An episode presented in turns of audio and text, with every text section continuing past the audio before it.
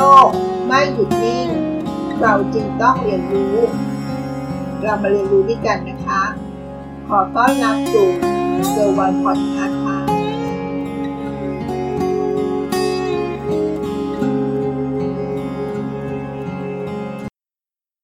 ส่วนหนึ่งของชีวิตการทำงานของมนุษย์เงินเดือน งานนั้นก็คือการประชุมค่ะ สวัสดีค่ะ ยินดีต้อนรับสู่เกิร์ลวันพอดแคสต์ การประชุม ประชุมยังไงให้ได้งาน บทความนี้เขาก็นำเสนอเนื้อหาของการประชุม ให้ได้งาน ส่วนใหญ่แล้วการประชุมที่เราประชุมไป ก็จะเป็นการประชุมที่เราทำให้เราเสียเวลา ทางนี้ก็ขึ้นอยู่กับการประชุมนั้นๆด้วยนะคะ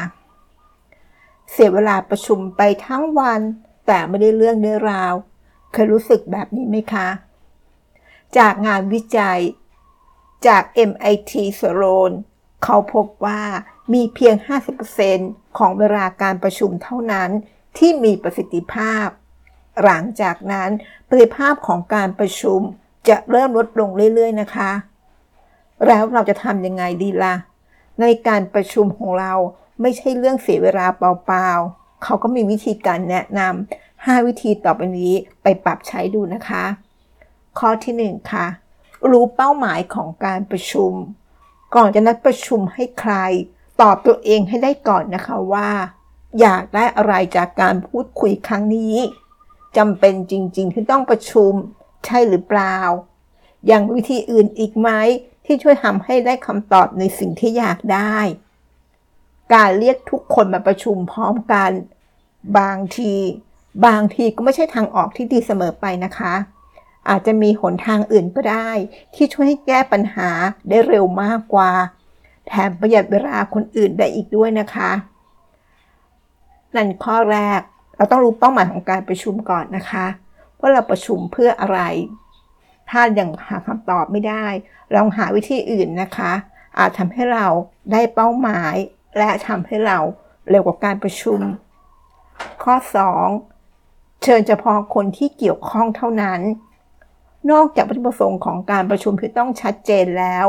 ผู้เข้าร่วมประชุมก็เป็นอีกหนึ่งปัจจัยที่มีผลต่อการประชุมนะคะ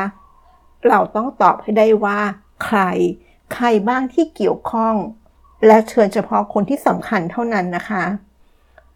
3. มีแผนการพูดคุยที่ชัดเจน สิ่งที่ช่วยให้การประชุมเป็นไปได้อย่างราบรื่น และมีประสิทธิภาพมากที่สุด ก็คือการวางแผน ก่อนให้เกิดการประชุมจริง ๆ นะคะ การมีแผนการจะทำให้การพูดคุยกันมีเฟรมไม่เผลอออกนอกทะเล แถมยังช่วยประหยัดเวลาในการประชุมได้เยอะมาก เราจะประชุมเวลาแค่ 10 นาที 15 นาที และได้คำตอบตามที่ประสงค์ก็ได้นะคะ ข้อ 4. จำกัดเวลาในการคุย การประชุมที่ดีไม่ควรใช้เวลานานจนเกินไปนะคะ ทางนี้ก็ต้องขึ้นอยู่กับความซับซ้อนของการประชุมเท่านั้นด้วย ว่าเนื้อหาของการพูดคุยนั้นๆ และหากจำเป็นต้องจัดประชุมนานๆ ก็ควรจะมีช่วงเวลาให้ผู้เข้าร่วมประชุมได้พักเบรกบ้างนะคะ และข้อสุดท้ายค่ะ ข้อที่ 5 สรุปผลของการประชุม หลายครั้งที่พอเราจบประชุมไปแล้ว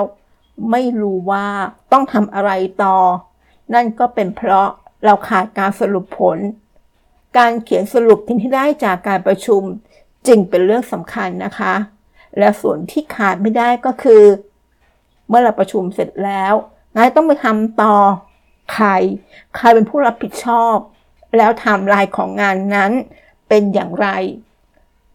นั่นก็คือการสรุปของการประชุมนะคะ ว่างานที่เราประชุมนี้ใครต้องทำต่อ และใครเป็นผู้รับผิดชอบ และไทม์ไลน์ของงานนั้น ต้องชัดเจนค่ะ เพียงเท่านี้การประชุมก็จะมีประสิทธิภาพเพิ่มขึ้นแล้วนะคะ นั่นก็คือเรื่องราวของการทำงานของมนุษย์เงินเดือน ซึ่งก็จะมีการประชุมเป็นส่วนหนึ่งของการทำงาน ถ้าเรามีประชุมทุกวัน อาจจะทำให้เรามีประสิทธิภาพในการทำงานที่ลดลงก็ได้นะคะ ลองเอาหลักคิดของการประชุมที่เขาแนะนำนี้ไปลองดูนะคะ อาจทำให้เราประชุมได้อย่างมีประสิทธิภาพ และใช้เวลาที่ลดลงได้นะคะ ขอบคุณที่รับฟังเกอร์วันพอดแคสต์แล้วพบกันโสดถัดไป สวัสดีค่ะ ติดตามเกอร์วันพอดแคสต์ได้ที่เฟซบุ๊กยูทูบแองเกอร์บอดแคสต์